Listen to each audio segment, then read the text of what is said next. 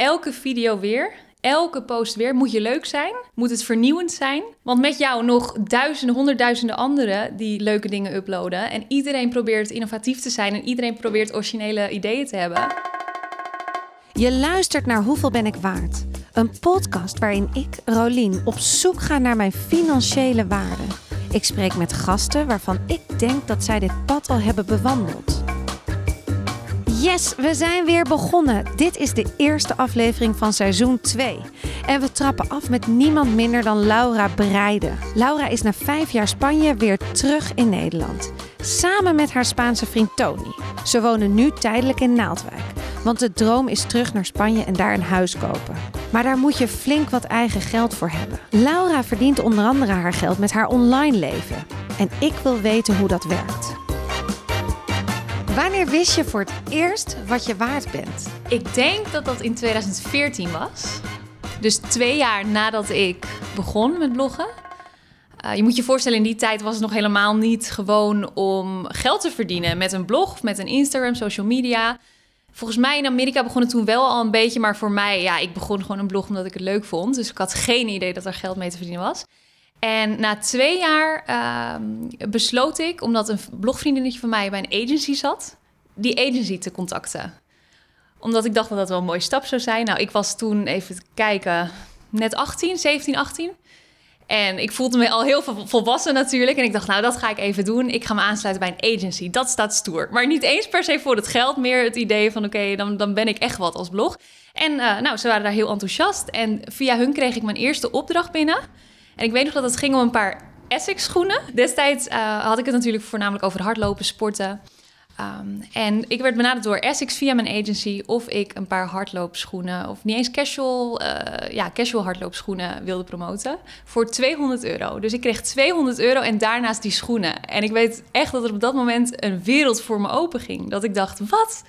Ik krijg niet alleen een gratis paar schoenen. Ik krijg er gewoon ook voor betaald. Dus dat was, uh, dat was het, het eerste moment dat ik me echt realiseerde van wow hier kan ik geld mee verdienen en ik ben wel degelijk wat waard. Ja, wauw. En toen ben je ook meteen naar de Kamer van Koophandel gegaan, ingeschreven. Al iets daarvoor, want ik had wel al wat kleine opdrachtjes, maar dan ging het echt om 50 euro hier, 50 euro daar. En ik snapte dus toen al wel dat er wat mee te verdienen was, maar ja, het, het waren nog zulke kleine bedragen dat ik ik had dit gewoon niet verwacht. Nee. Maar ik stapte geloof ik wel datzelfde jaar 2014 ook naar de Kamer van Koophandel. Uh, alleen, zonder mijn ouders. En dat was ook best wel een ding, want ik was nog heel jong en het was allemaal heel spannend. En uh, kan je ons misschien eerst even vertellen wat jij precies doet? Ja, ik denk dat influencer het beste woord is ja. toch wel. En ik weet dat het... Niemand is fan van dat woord, maar ik heb het gevoel dat... Waarom is niemand fan van dat woord? Ja, eerst begon iedereen zich een influencer te noemen toen, toen het opkomend was. Want toen voelde dat nog een beetje stoer of zo. En ik heb het idee dat het nu juist andersom is en dat iedereen roept: ik wil geen influencer genoemd worden. Dus dat is ook alweer een beetje een cliché, want dat is wel gewoon, ja, wat het is eigenlijk. Ja. maar ik denk dat het komt omdat veel mensen, en zo voel ik bijvoorbeeld ook niet, niet het gevoel hebben dat ze direct echt invloed hebben op mensen. Oh nee, nog een pakketje. Ja, nou, oh, wat heerlijk. Dat nou, is ook mijn werk. Ja. Ik was nog geen kwartiertje binnen en de eerste twee pakketjes kwamen al binnen. Nou, dan ben je in mijn ogen toch wel een echte influencer. Komen er vaker pakketjes binnen? Er komen meestal wel meerdere pakketjes uh, per dag binnen. Oh, want dat is toch een beetje de droom. Ja, dat, dat is, is, wel heel leuk. Ja. ja. dat blijft dus ook elke keer weer heel fijn. Ja, het is niet meer zo speciaal als eerst. Ik weet nog dat ik mijn eerste paar gratis hardloopsokken of zo kreeg. Uh, en toen werd ik daar al enthousiast om. Of op chocoladereep. Weet je, dat, waren, dat was het allerbegin. Maar ja, ik word er nog steeds wel heel blij van. Ja. Vooral als het leuke dingen zijn die echt bij mij passen. Ja, ja dat snap ik heel goed. Ik, ik kijk daar ook heel erg naar uit. Dus mensen, weet me te vinden. Nee hoor. Maar um, dan gaan we ook eigenlijk meteen vragen. En dat is best een directe vraag. Maar hoeveel verdien jij ongeveer per maand? Hoeveel verdien ik? Oh, dat is echt niet te zeggen. De maanden zijn zo verschillend. Ik heb maanden dat ik echt bijna niks verdien. En maanden dat ik drie keer een normaal maandloon binnenhaal. Ja. Dus ja, ik kan wel zeggen dat ik nu, als je kijkt naar mijn jaarinkomen, dat ik boven gemiddeld goed verdien. Ja. Flink boven gemiddeld. En dat was tot twee jaar terug niet zo. Nee, dus je bent echt ontzettend gegroeid. Ja, ja.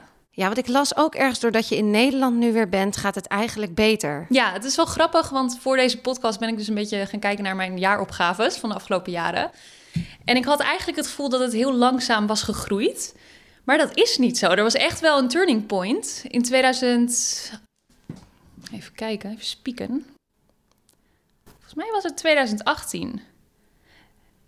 2019. Dus begin... Twee, ja, in 2019 verdiende ik voor het eerst echt ineens... Ja, veel meer dan, dan het jaar ervoor.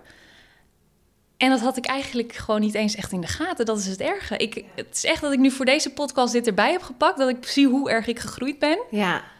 Maar 2019 was dus voor mij wel uh, het moment dat ik echt meer begon te verdienen.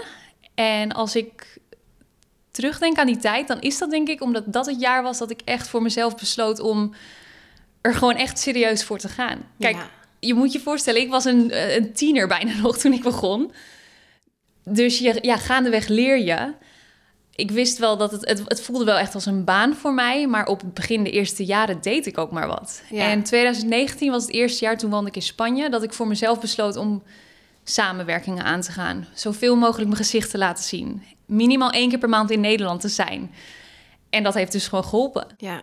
En hoe besluit je dat? Wat was dat dan in jou dat je dacht, ja, hier, dit, dit, is mijn, dit wil ik als beroep, dit kan ik. Wat was dat? Ik denk. Ik studeerde International Business and Languages in die tijd. Eh, dus ik leerde al veel over marketing, PR, eh, maar ook finance.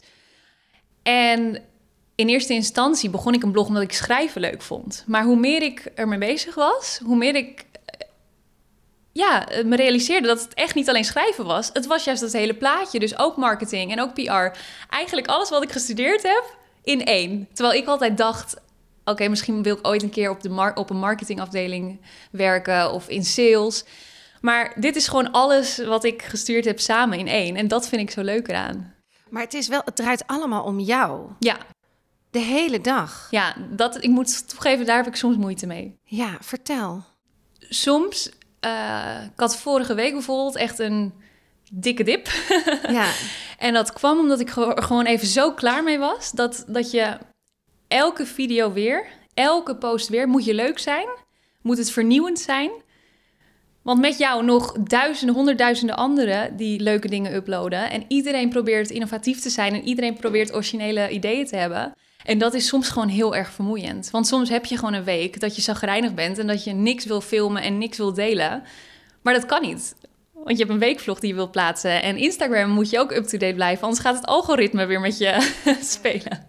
Dit is echt de keerzijde van het influencen, het online leven. Je moet actief blijven, anders verpest je je algoritme. Je moet actief blijven, want al die anderen doen dat ook. De druk is hoog en je moet presteren. Wat doe je als het allemaal even niet lukt? Meestal neem ik dan een paar dagen een soort van kleine break. Dus dan ben ik minder actief. Nog steeds wel een klein beetje actief. En dan begin ik gewoon weer bij het begin. En meestal begin ik mijn vlog dan ook van... joh, jongens, ik zat er even doorheen. Ja, Maar here we are again. En we Ja. proberen er het beste van te maken. ja dus je gaat niet mediteren of... eh, op Nee, een- nee, ik ben vrij nuchter. Ja. Ja, ja. Ja, dat is niet inderdaad. Want ik zag inderdaad ook in een blog van jou had ik een stukje gelezen en daar stond dat er inderdaad ook veel onbegrip is over het over jouw beroep, over Ja. het influencen. En wat bedoel je daar dan mee? Wat is daar wat Ik- is er lastig aan? Of wat is het wat wij niet begrijpen? Ik denk dat het voor veel mensen eh, nog steeds gezien wordt als een manier om makkelijk geld te verdienen. Je uploadt een foto en bam, je krijgt eh, allemaal dingen opgestuurd. Je krijgt veel geld, want het is veel geld voor een samenwerking. Kan je een voorbeeld geven van geld? Niet, Mhm. Hoeft niet jou, maar wat? Hoe begon het? Met welke bedragen? Eh, nou, wat ik zei met tientjes. Ja, 50 euro hier, Ja. 50 euro daar. Uiteindelijk heb ik veel te weinig gekregen, want ik was toen al veel meer waard. Maar ik was 16 en of 17, had geen idee wat ik aan het doen was.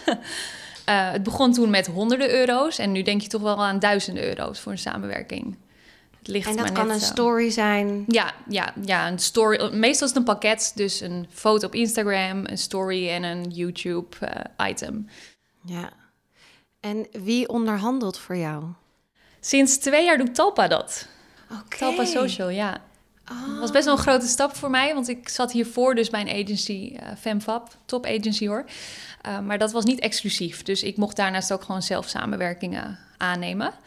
En op een gegeven moment merkte ik dat ik dat lastig vond. Niet omdat ik onderhandelen niet kan, want dat vind ik eigenlijk best wel leuk, maar als influencer heb je, zal je meerdere keren meemaken dat weet ik veel, de eh, head of marketing van een bepaald bedrijf jou ook volgt. En jou misschien wel al jaren volgt. En dat is dus ook hoe ze jou benaderen. Van, hey, Lau, wat leuk, ik volg je al zo lang. Zou je een samenwerking met ons willen aangaan en hoeveel kost dat? En op dat moment voelde ik me dan bezwaard. Weet je, iemand ziet mij misschien als een vriendin en als iemand... Op zo'n moment vind ik het lastig om zakelijk te zijn. En dat was het moment dat ik dacht, nee, ik wil bij een agency exclusief. En ik wil dat ze dit voor me doen, dat onderhandelen. En heb jij hun benaderd? Of? Uh, ik ben door Talpa, dat was toen nog social influencers. Door hun ben ik benaderd. En sinds dus twee jaar zit ik daar echt exclusief. En daar ben ik eigenlijk wel heel blij mee. Dus ze doen alles voor met onderhandelen. Uh, contracten. Ja, contracten. Uh, de tarieven. De tarieven zijn ook hoger dan ik voorheen aanhield bij Talpa. En dat voelt gewoon goed. Van oké, ze weten wat ik waard ben. En ook omdat het Talpa is, Talpa Social, dat, ja, ze hebben toch wel een image en een, een status. En dat helpt. Niet, niet dat ze gewoon, ja, dat ik maar wat roep en dat merken denken, ja, wat denken zij wel niet, die griet. ja, precies, ja. Ja, dat snap ik wel. En, en ga je dan ook met hun weer af en toe in onderhandeling dat je zegt, ja, uh, leuk, maar ik ben nu wel weer iets meer waard? Of groeien jullie met elkaar mee? Ja, dat laatste. Dus zij kijken heel erg naar als ik groei, wat ik nu waard ben. Uh, of als een merk bijvoorbeeld uh, een lager budget heeft, dan zijn ze ook heel eerlijk van, Lau, joh, ik zou dit niet doen. Dit, je bent veel meer waard. Of soms zeggen ze, nou ja, als je het echt een mooie opdracht vindt, dan, uh, dan kan je ervoor gaan. Dus ze laten me wel best wel vrij daarin, maar ze denken wel mee. Ja, en wat betekent dat stukje exclusief? Jij mag nu niet meer zelf jij neemt geen opdrachten meer aan van extern. Nee, alles via Talpa. Want Talpa die levert dus een contract aan. En stel op de een of andere manier lukt dat niet met het merk en uh, dat merk wil dat contract niet tekenen, dan zou ik er eventueel zelf voor kunnen kiezen om het alsnog te doen, maar wel met toestemming van Talpa. Eigenlijk gebeurt dat gewoon nooit, want ja, het gaat prima via hun. Ja. Maar ik neem geen uh, opdrachten zelf meer aan, inderdaad. Nee. En wat is dan typisch lauw. Wat zijn nou de opdrachten dat je echt dat, dat Talpa meteen weet... oh, we gaan lauw bellen, want die, nou, dat vindt ze gewoon te gek.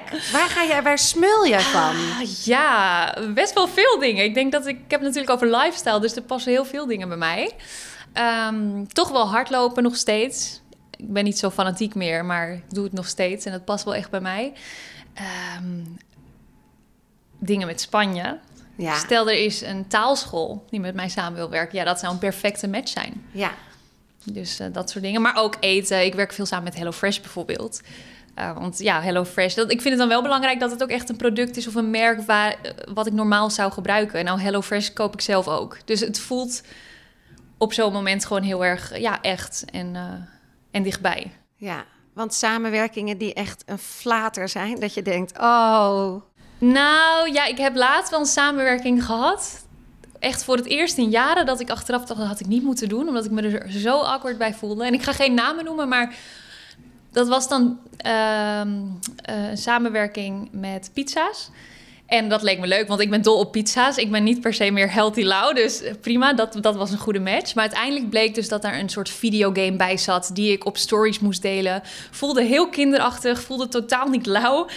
En op zo'n moment moet je het doen, want je, ja, je hebt al getekend. En dat is gewoon ja, KUT ja, op zo'n ja, moment. dat is echt, lijkt me ook verschrikkelijk. ja. Dan is het met tegenzin echt iets ja. doen. En je zegt ook in een blog, heb ik gelezen, dat je, uh, dat je er veel hebt voor moeten doen. Dat het niet zomaar op je pad allemaal is gekomen. Nou, dat is inderdaad, uh, vergeet het te zeggen net, maar Mensen denken dus vaak, oh, dat is makkelijk verdiend. Maar wat ze vergeten is dat er jaren werk aan vooraf gaat. Jaren om bekendheid te creëren, om een naam te creëren, je eigen merk, publiek.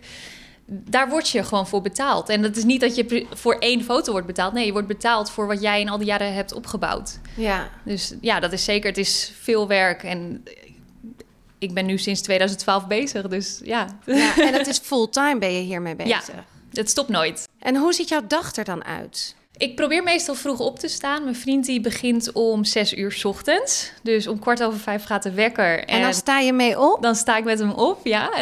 Zelf, ja. Soms een keer blijf ik liggen, maar met de katten die we hebben, eh, die worden ook wakker en dan kan ik eigenlijk gewoon niet meer slapen. Dus dan sta ik op en dan begin ik heel rustig mijn dag. Mensen verklaren me vaak voor gek als ze het horen. Want uh, ik vind het fijn om rond een uur of zes zit ik dan helemaal klaar met mijn ontbijtje, mijn kopje koffie. En dan zet ik een serie op. Dus om zes uur 's ochtends kijk ik dan gewoon een aflevering op Netflix van iets. En dat vind ik heerlijk. Ja, lekker begin. Dat het gewoon helemaal stil is buiten. En ik hoef inderdaad niet zo vroeg op te staan. Maar als ik dan om, laten we zeggen, 7, 8 uur begin met werken, dan heb ik al mijn hele zenmoment erop zitten. Maar mensen zeggen vaak van, joh, waarom doe je dat? Als je een uur langer kan slapen, waarom ga je Ja. een serie kijken? En in de zomer zou ik het nog begrijpen, maar in de winter... Ja, gezellig. Ja, Ja, lekker donker. aan. Ik doe kaarsjes aan, lichtjes aan. Ja, ik maak het helemaal gezellig voor mezelf. En dan gaat de man lief weg Ja, en dan start je op. en dan begin ik inderdaad. En meestal begin ik met mijn mail. Komen veel mailtjes binnen. En die gaan niet direct naar Talpa. Dus die gaan wel eerst via mij. En meestal stuur ik ze dan door. Eh, Instagram checken, wat berichtjes beantwoorden. En, en dan begin ik dus aan een project. En ik zeg een project omdat ik naast de standaard dingen... dus weekvlog, Instagram, uploads en zo... ik het leuk vind om ergens aan te werken... Nou, een tijdje terug was dat eh, een e-book bijvoorbeeld, waar ik dan echt een maand super hard aan werk. Dan denk ik nergens anders aan. Dan stort ik me er helemaal op. Eh, en het kan ook een presentatieklus zijn. Het, daarom vind ik het altijd lastig als mensen vragen: wat doe je precies? Want het zijn heel veel kleine dingetjes samen. En dat maakt mijn werk juist zo interessant. Ja. Eh, Dit even alles samengevat. Van Fit Girl naar presenteren. Van Costa del Sol naar Costa del Naaldwijk. Van boekenschrijver naar Instastories. Kortom, een influencerende duizendpoot. Maar hoe zit het met inspiratie, met creativiteit? Is die er altijd? Niet altijd, nee, niet altijd. Het is inderdaad soms, ja, ik denk dat het heel menselijk is. Soms ga ik door periodes dat het heel lastig is en dat ik het idee heb dat ik op zo'n moment ben ik dan heel dramatisch en Ja. dan denk ik dat alles voorbij is en dat ik nooit meer een creatief idee zal hebben. Maar over het algemeen ben ik wel creatief aangelegd Ja. en eh, komen die ideeën wel. Want dat lijkt me ook, daar hadden we het net al een beetje over. Maar dat lijkt me dus best wel een druk leggen op, jou, op je baan, op je zijn. Ja. Dat je altijd aan moet staan. Ja, zeker. Ja. Nou, het is grappig dat je het zegt, want om die reden eh, heb ik er nu voor gekozen om eh, een studie te volgen in mijn vrije tijd. En die studie is makelaardij in het Spaans. Met oog op ja, Spanje, als we daar in de toekomst heen gaan. En mocht het dan lastiger worden om samenwerkingen te krijgen. Ik kan me namelijk voorstellen, mijn publiek is Nederlands. Merken eh, zijn Nederlands die met me samenwerken. Ja, als jij al tien jaar in Spanje zit, misschien trekt dat dan minder. Ja. Ehm, dus met oog op de toekomst dacht ik, oké, ik, wil, eh, ik wil er iets naast gaan beginnen. En ik vind ondernemen gewoon heel leuk. Dus vandaar de makelaardij. Maar ik heb, ben zeker ook voor die keuze gegaan, omdat ik ergens het ook... Het lijkt me gewoon heel fijn om ook inkomsten te hebben van iets wat niet afhankelijk is van jouw online bestaan. Of niet direct in ieder geval. Want wat jij zegt, het is gewoon soms zo een druk om altijd aan te staan. En hoe lekker is het dan dat je gewoon een keer zegt... nou, deze maand post ik bijna niks. En dan weet ik dat het toch wel goed komt met die inkomsten. Want ik heb een baan ernaast of ik heb andere inkomsten. ja, echt een vast inkomen, zeg Ja, maar. en wel als eh, ZZP'er lijkt het me leuk om... eh, Ja. En juist ook met oog op Nederlands publiek, eh, Costa del Sol. Misschien kan ik mijn socials weer gebruiken om eh, die doelgroep aan te spreken. En het is ook leuk om te vloggen. Ik bedoel, je het eerste huis dat je verkoopt, weet je, dat soort dingen. Dus Ja. Met oog op, eh, ja, op de toekomst heb ik dat besluit nu genomen. Ik weet niet hoe dat gaat lopen. Dat is nog helemaal onzeker natuurlijk. Maar ehm, Ja, spannend. Ik, sna- ik snap het ook wel. Want ik kan me dat aanstaan, dat lijkt me ook eh, dat je op commando aan Ja. moet staan helemaal. Heb je daar tips voor? Voor als iemand nu influencer wil worden en denkt, hoe moet ik altijd creatief zijn? oh, Heb je een bloknootje naast je bed? nee. Wel me, af en toe dat ik inderdaad mijn telefoon erbij pak, want die ligt naast mijn hoofd. Niet goed, maar ik heb mijn telefoon altijd bij me. Dus soms midden in de nacht word ik wakker en denk ik, oh, ik heb een idee, dat moet ik opschrijven. Ja. Ehm, nou, dat is sowieso al een tip. Maar inderdaad, je kan beter een bloknootje dan een telefoon naast je hebben, s'nachts. Zeker. Ehm, en gewoon hardop... Ja, ik denk, als ik naar mezelf kijk... Voor mij is eigenlijk niks te gek. Ik ben niet iemand die een maand over iets moet slapen en nadenken voordat ze het doet. Als ik vandaag iets bedenk, morgen wil ik er dan aan beginnen. En dat kan, dat, soms is dat slecht, want ja, sommige dingen hebben meer tijd nodig. En worden mooier als je er meer tijd in steekt. Maar 9 van de 10 keer leidt dat juist ook tot hele leuke dingen. Dus als je een idee hebt, ga het uitwerken en ga er gewoon Maar voor. kijk, dat vind ik dus altijd heel interessant, hè, dit. En ik snap je. Maar je moet mensen om je heen hebben die je kunnen helpen. Ja, Hoe vind je die? Hoe verzamel je die? Hoe... Ik bedoel, jij hebt dat nu. En wat Maar- bedoel je dan met mensen? Nou, Netwerk? Jij hebt bijvoorbeeld, jij zegt, oh, ik heb echt een tof idee. Ik wil een ker, ik ga in, eh, hier in dit dorp een, eh, morgen een kermis beginnen. Ja, als eh, een stunt. Ja, Jij hebt mensen om je heen en die gaan jou helpen. Want Ja. je hebt heel veel volgers. Maar hoe begin je als je duizend volgers zou hebben? Hoe zou je het ja dan aanpakken? Ja. Ik zou eigenlijk wat eh, jij misschien nu een beetje doet, als ik kijk naar je Instagram, ja.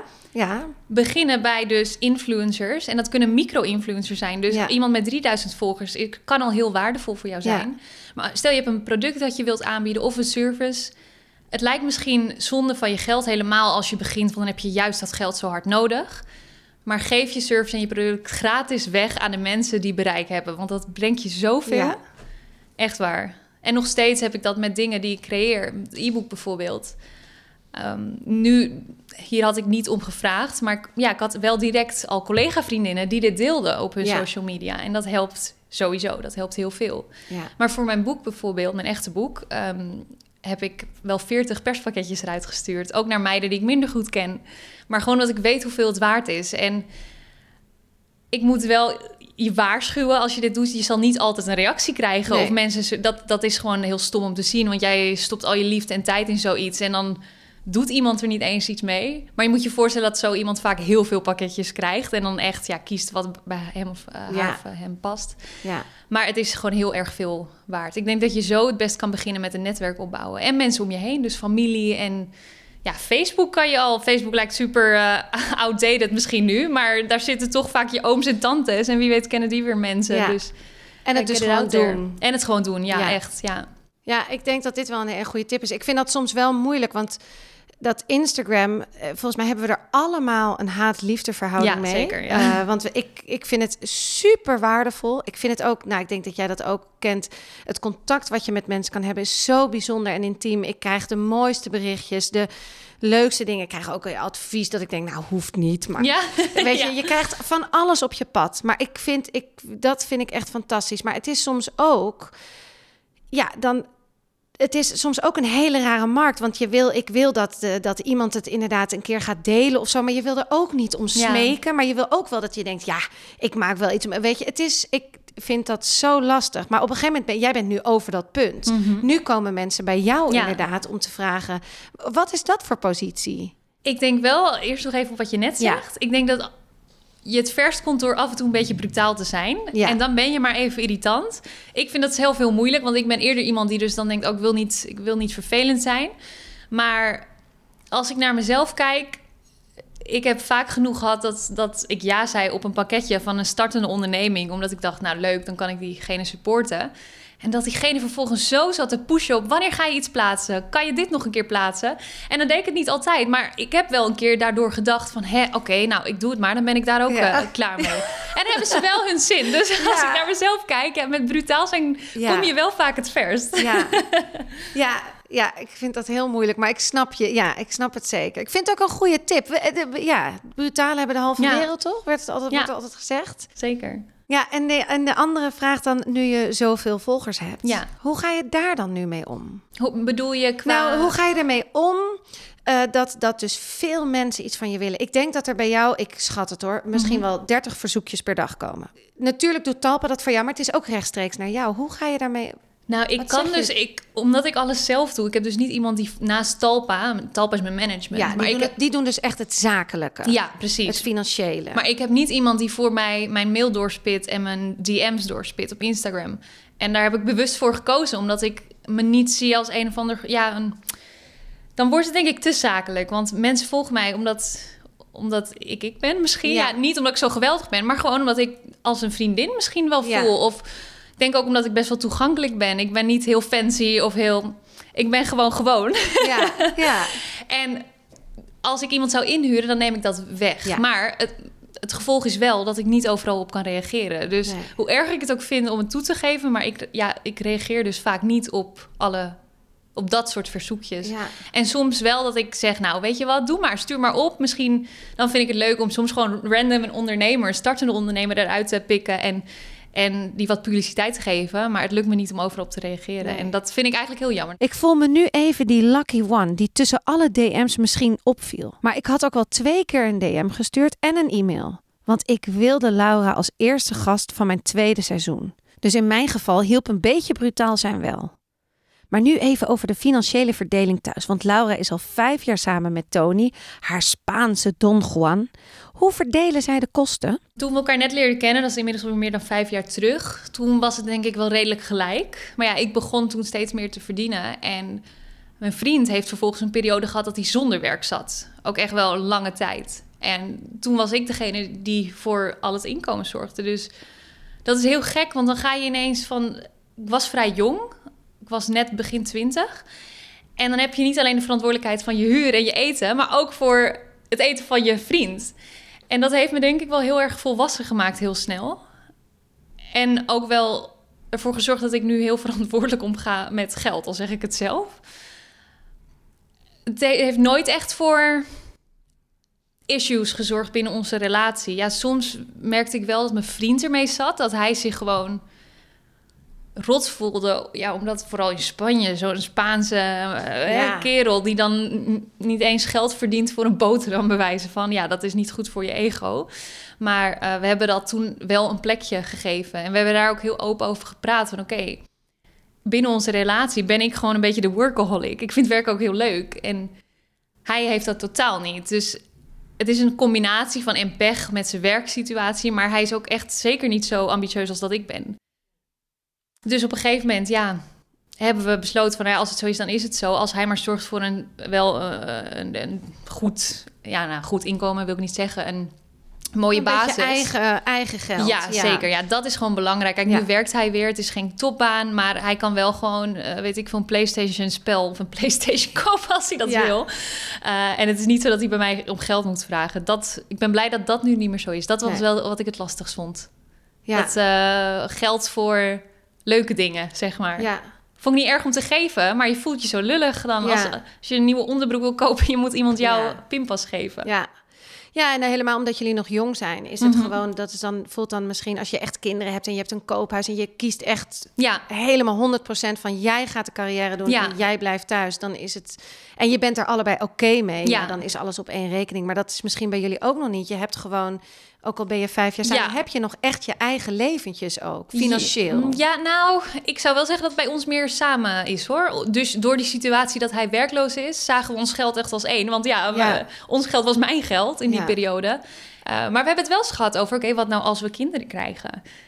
Wie neemt dan al het huishouden en zo op zich? Want Nou, dat ben jij niet, denk ik zo. Nou, inderdaad. eh, toen hebben we het erover gehad van ja, ik denk dat, ik heb dat toen ook gezegd, van ik denk dat jij dan degene moet Ja. zijn die minder gaat werken. Ja, En dat vindt hij heel leuk. precies. Dus eh, ja, dus dat vindt hij ook niet erg. Juist omdat hij dus niet zo heel ambitieus Ja. is en ik wel, was die keuze vrij snel. nou ja, en ik vind eh, een ambitieuze vader voor het vader zijn ja, is ook hij is wel helemaal. Ja, we hebben nog. Ik ben niet zwanger of zo hoor. Dit is geen aankondiging, maar ja, Tony kan niet wachten tot Nee, hij vader mag worden. Dus hij vindt dat ook wel echt heel leuk. Dus eigenlijk is het gewoon een prima situatie. Ja, en ik zag, ik denk ook als jullie, ik zie jullie al een soort van, ik heb jullie twee minuten ontmoet nu, maar ik zie dan dat Spaanse huis met zo'n gigantische tuin. Oh, nou, ja, heerlijk. wat een onderhoud is dat? Dus ja, weet je, uiteindelijk werk je allebei in de relatie. Het is alleen de ene zal het letterlijk in geld hebben en de andere Ja, zeker. op een andere manier.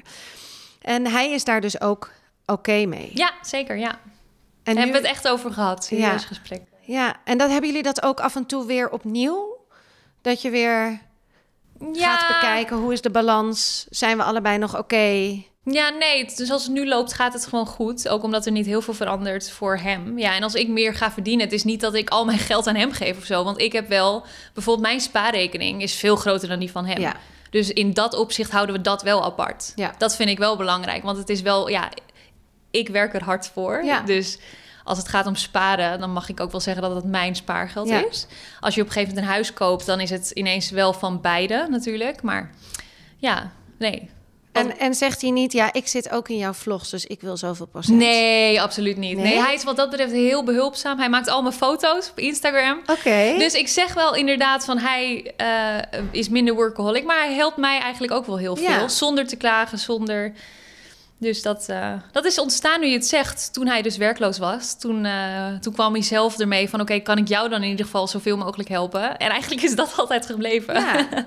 nou ja, ik vind dat ergens ook wel... dat dat is best wel hard werken hoor. Ja. Ook voor de, de man of de vrouw erachter die altijd degene op de foto of iets moet zetten. Want dat is met Daddy Hawks ook. Toen, dat heb je geluisterd. Die zei: Nee, ik, doe, ik ben dus huisvader. En toen, oh ja, maar ik edit wel voor haar. Ja. En, toen, dacht ik: Nou, dan, dan doe je, je zeker wat. Ja, dan ben je echt wel ook samen. Dan is het ook een beetje jullie bedrijf. Ja, zeker. Ja. Dat is duidelijk. De taken in huizen Laura Tony zijn dus al goed verdeeld. Maar nu wil ik toch weer even hebben over die keiharde knaken. Ik heb namelijk nog geen echt concreet bedrag gehoord. Laura, wat was nou een van jouw beste opdrachten tot nu toe? Was mijn allerbeste maand een rekening van, of een factuur van 8000 euro? Oh, wat heerlijk. Denk ik. Ja. En wat doet waar dat was dat voor? Ja, ik, ik zit even te denken, waar, waar kreeg ik in godshemelsnaam zoveel geld voor? Ja. nee, volgens mij was dat uh...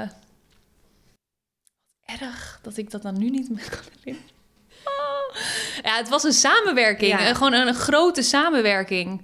Die ik dan in één keer uitbetaald kreeg. En dat was wel een heel, hele fijne maand. Ja. ja.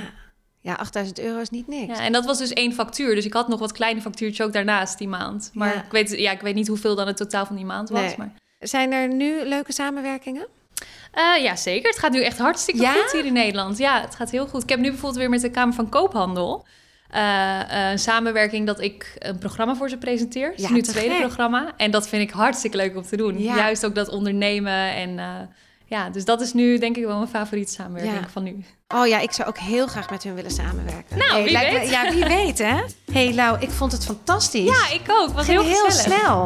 Maar ik vond het heel leuk. Dank je wel. En jij bedankt. En succes met uh, heel veel geld verdienen. Dus Thank you. Daar gaan we voor. Ja, Wil je meer weten over Laura en al haar avonturen? Je vindt haar op Instagram. En neem ook eens een kijkje op haar website. Dat is zeker de moeite waard. Vond je het leuk of heb je tips? Je kan mij vinden op Instagram. Hoeveel ben ik waard? De podcast. Ook vind ik het leuk als je een recensie of sterretjes achterlaat bij Apple Podcast. En vergeet je natuurlijk niet te abonneren bij Spotify. Tot de volgende!